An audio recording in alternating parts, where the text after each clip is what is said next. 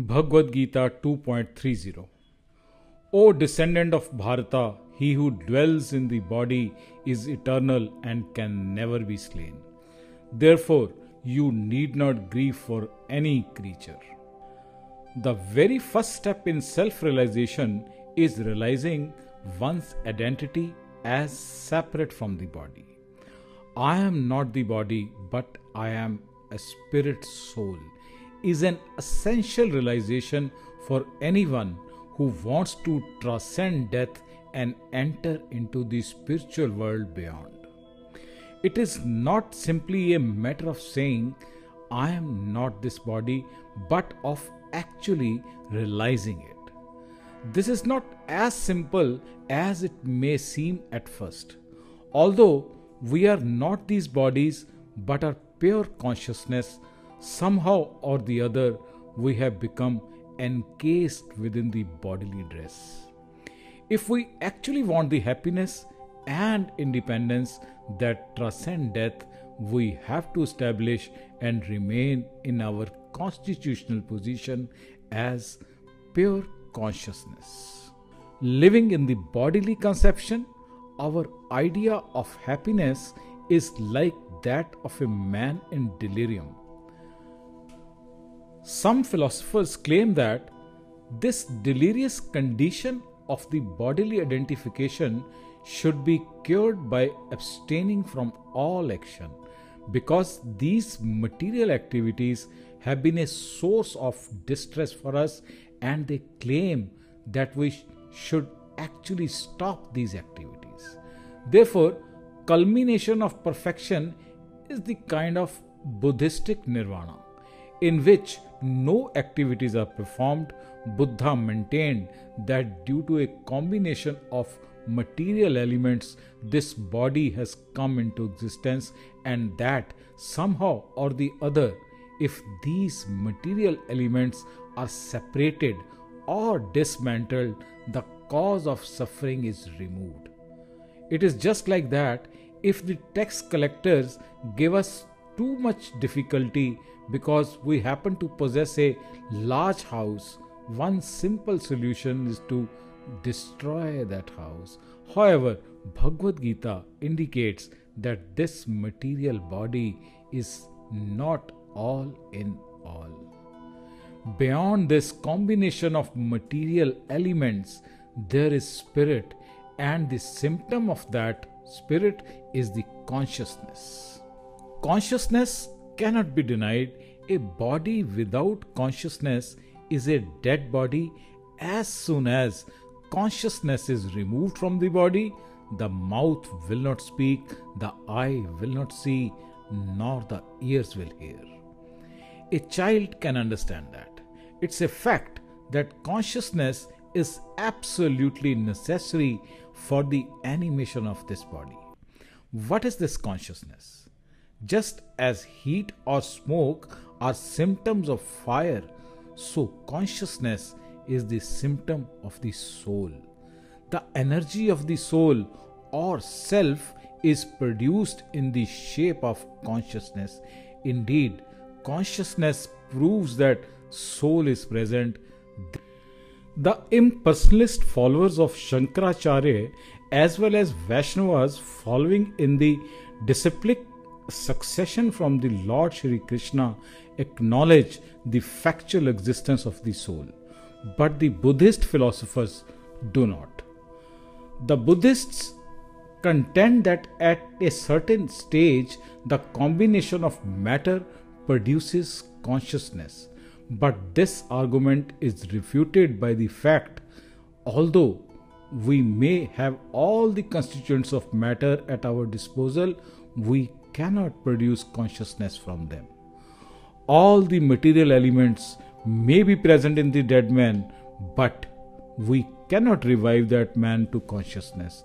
This body is not like a machine. When a part of machine breaks down, it can be replaced and the machine will work again. But when the body breaks down and consciousness leaves the body, there is no possibility of our replacing the broken part and rejuvenating the consciousness. The soul is different from the body, and as long as soul is there, the body is animate. But there's no possibility of making the body animate in the absence of the soul. Because we cannot perceive the soul by our gross senses, so we deny it. Actually, there are so many things that are there which we cannot see. We cannot see air, radio waves, or sound, nor can we perceive minute bacteria with our blunt senses, but this does not mean they are not there. By the aid of microscope and other instruments, many things can be perceived which had previously been denied by the imperfect senses. Just because the soul, which is atomic in size, has not been perceived yet by the senses or instruments, we should not conclude that it is not there. It can, however, be perceived by its symptoms and effects. In Bhagavad Gita, Sri Krishna points out that all of our miseries are due to false identification with the body. As Bhagavad Gita chapter 2 shlok 14 says, O son of Kunti, the non permanent appearance of heat and cold, happiness and distress, and their disappearance in due course are like the appearance and disappearance of winter and summer seasons.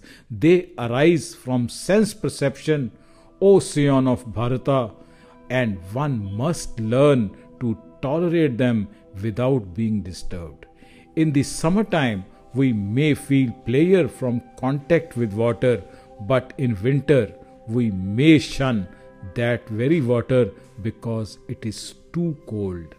In either case, the winter is the same, but we perceive it as pleasant or painful due to its contact with the body all feelings of distress and happiness are due to the body. Under certain conditions of the body, mind feels happiness and distress. Factually, we are hankering after happiness, for the soul's constitutional position is that of happiness. The soul is part and parcel of Supreme Being, who is Sachidanand Vigraha. The embodiment of knowledge bliss, and eternity. Indeed, the very name of Krishna, which is non sectarian, means the greatest player. Krish means greatest, and Na means player. Krishna is the epitome of player, and being part and parcel of him, we hanker for the player. A drop of ocean water has all the properties of ocean itself and we, although minute particles of the Supreme, whole have the same energetic properties as the Supreme. The atomic soul, although so small, is moving the entire body to act in so many wonderful ways.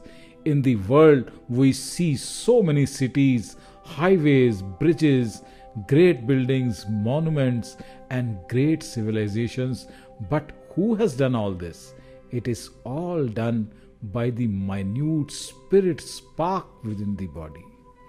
If such wonderful things can be performed by the minute spark, we cannot begin to imagine what can be accomplished by the spirit soul natural hankering of the minute spirit spark is for the qualities of the whole knowledge, bliss, and eternality. But those hankerings are being frustrated due to the material body, the information on how to attain soul's desire is very much given in the Bhagavad Gita. At present, we are trying to attain eternity bliss and knowledge by the means of an imperfect instrument, actually, our progress towards these goals is being blocked by the material body, and therefore, we have to come to the realization of our existence beyond the body. Theoretical knowledge that we are not these bodies will not do. We have to keep ourselves always separate as the masters of the body, not as the servants of the body. If we know how to drive a car well, it will give us good service. But if we do not know how, we will be in very much danger. The body is composed of senses, and the senses are always hungry after their objects. The eyes see a beautiful person and tell us, Oh, this is a beautiful girl, and this is a beautiful boy. Let's go and see. The ears are telling us, Oh, this is a very nice music. Oh, this is such a wonderful music. Let's go and hear it. The tongue is saying, Oh, this is very, very nice restaurant with such palatable dishes. Let's go into this. In this way, the senses are dragging us from one place to the another, and because of this, we are perplexed. As a boat on the water is swept away by the strong wind, even one of the senses which the mind focuses can carry away mind's intelligence as Bhagavad Gita's chapter 2 shloka 67 says. It's imperative that we learn how to control senses. The name Goswami is given to someone who has learned how to master the senses. Go means the senses and the Swami means the controller. So, one who can control the senses is to be considered a Goswami. Krishna indicates that one who identifies with the illusory material body cannot establish himself in his proper identity as the spirit soul. Bodily pleasure is flickering and intoxicating, and we cannot actually enjoy it because of its momentary nature. Actually, player is of the soul, not the body. We have to mold our lives in such a way that we will not be diverted by bodily player. If somehow we are diverted, it's not possible for us to establish our consciousness in its true identity beyond the body. In the minds of those who are too attached to sense enjoyment and material opulence and who who are bewildered by such things the resolute determination for devotional service to supreme lord does not take place the vedas deal with the subject of three modes of material nature rise above these modes o arjuna be transcendental to all of them. Be free from all dualities and from all anxieties for gain and safety. And be established in the self. That's what Krishna said in Shloka 44, chapter 2. The word Veda means book of knowledge there are many books of knowledge which vary according to the country, population, environment, etc. In India, the books of knowledge are referred to as the Vedas. In the West, they are called Old Testament and New Testament. The Mohammedans accept the Quran. What is the purpose of all these books of knowledge? They are to train us to understand the position as a pure soul.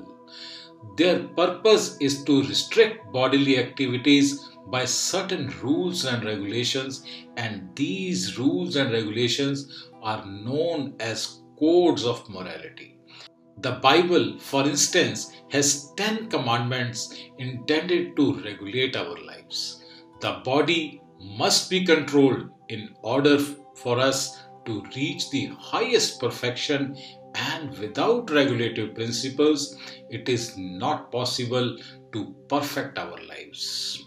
The regulative principles may differ from country to country or from scripture to scripture, but that doesn't matter for they are made according to the time and the circumstances and the mentality of the people. but the principle of regulated control is the same. Similarly, the government sets down certain regulations to be obeyed by its citizens. There is no possibility of making advancement in the government or any civilization without some regulations. In the previous verse, Shri Krishna tells Arjuna that the regulative principles of the Vedas are meant to control three modes of material nature goodness, passion, and ignorance Sataguna, Rajoguna, and Tamaguna. However, Krishna is advising Arjuna to establish himself in his pure constitutional position as spirit soul beyond the dualities of material nature. As we have already pointed out, these dualities, such as heat and cold, pleasure and pain, arise due to the contact of the senses with their objects. In other words, they are born of identification with the body. Krishna indicates that those who are devoted to enjoyment and power are carried away by the words of the Vedas, which promise heavenly enjoyment by sacrifice and regulated activity. Enjoyment is our birthright, for it is the characteristic of the spirit soul. But the spirit soul tries to enjoy materially, and this is the mistake. Everyone is turning to material subjects for enjoyment and is compiling as much knowledge as possible. Someone is becoming a chemist, physicist, politician, artist, or whatever. Everyone knows something of everything or everything of something, and this is generally known as knowledge. But as soon as we leave the body, all of this knowledge is vanquished. In previous life, one may have been a great man of knowledge, but in this life, he has to start again by going to school and learning how to read and write very much from the beginning. Whatever knowledge was acquired in the previous life is forgotten. The situation is that we are actually seeking eternal knowledge, but this cannot be acquired by this material body. We are all seeking enjoyment through these bodies, but bodily enjoyment is not our actual enjoyment. It is artificial we have to understand that if we want to continue in this artificial enjoyment, we will not be able to attain our position of eternal enjoyment. The body must be considered a diseased condition. A diseased man cannot enjoy himself properly. A man with jaundice, for instance, will taste sugar candy as bitter, but a healthy man can taste its sweetness. In either case, sugar candy is the same, but according to our condition, it tastes different. Unless we are cured of this diseased conception of bodily life, we cannot taste the sweetness of spiritual life. Indeed, it will taste bitter to us.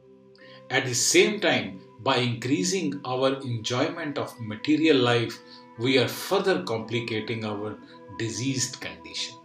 A typhoid patient cannot eat solid food, and if someone gives it to him to enjoy and he eats it, he is further complicating his malady and his endangering his life. If we really want freedom from the miseries of material existence, we must minimize our bodily demands and pleasures. Actually, material enjoyment is not enjoyment at all.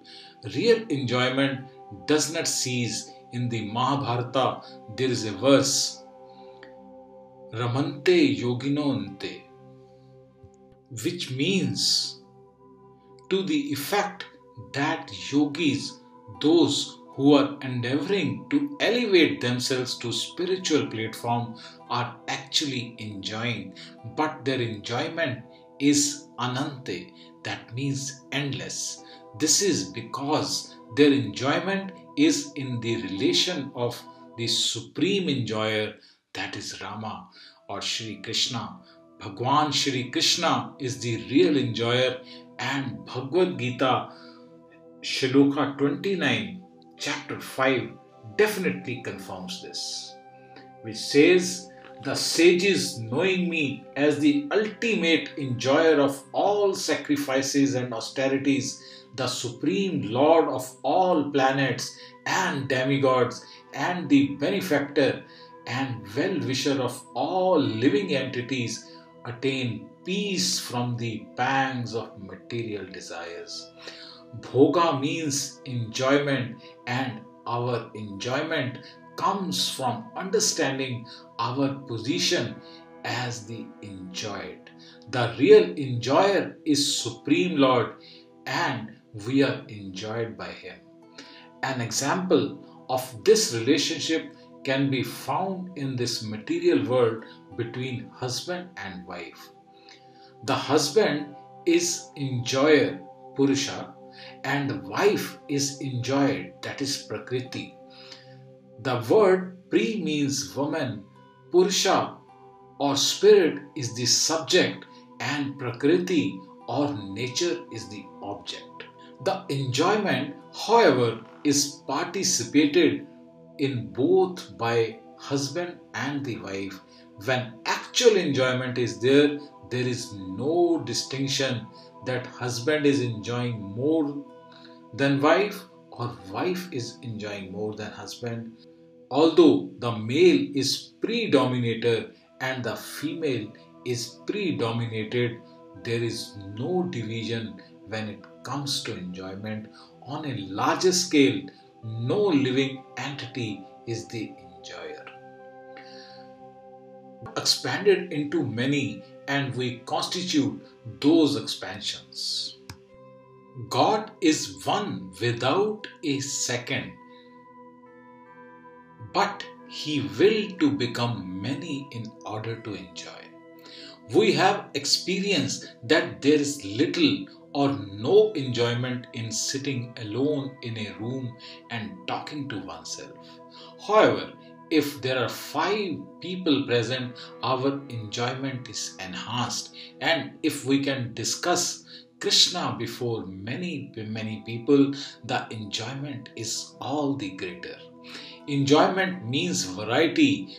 God became many for his enjoyment, and thus our position is that of the enjoyed. That is our constitutional position and the purpose of our creation. Both enjoyer and enjoyed have consciousness, but the consciousness of the enjoyed is subordinate to the consciousness of the enjoyer. Although Krishna is the enjoyer and we the enjoyed, the enjoyment can be participated in equally by everyone. Our enjoyment can be perfected when we participate in the enjoyment of God. There is no possibility of our enjoying separately on the bodily platform. Material enjoyment on the gross bodily platform is discouraged throughout Bhagavad Gita. In Bhagavad Gita, Krishna says, O son of Kunti, the non permanent appearance of heat and cold, happiness and distress, and their disappearance in due course are like the appearance and disappearance of winter and summer season. They arise from sense perception, O Sian of Bharata, and one must learn to tolerate them without being disturbed. This is what Krishna says in Bhagavad Gita, chapter 2, Shloka 14. The gross material body is the result of interactions of modes of material nature and it is doomed to destruction. Only the material body of the indestructible immeasurable and eternal living entity is subject to destruction. Therefore, fight, O descendant of Bharata. Sri Krishna therefore encourages us to transcend the bodily conception of existence and attain to our actual spiritual life. When the embodied being is able to transcend these three modes goodness, passion, and ignorance, he can become free from birth, death, old age, and their distresses, and can enjoy nectar even in this life. Krishna says in Bhagavad Gita, chapter 14 and Shloka 20.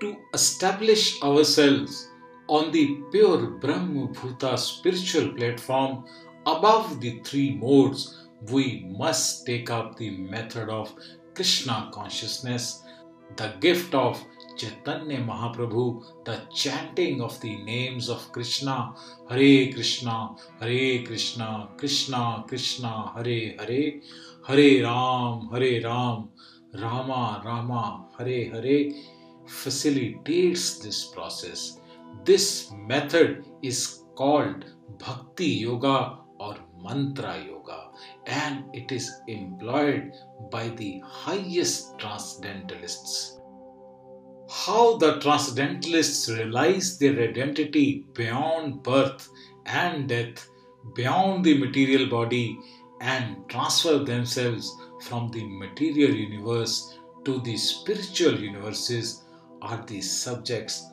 of the following videos which will be following after this eh, from this wonderful book as written by his divine grace AC Bhaktivedanta Swami Prabhupada who is the founder acharya of International Society of Krishna Consciousness.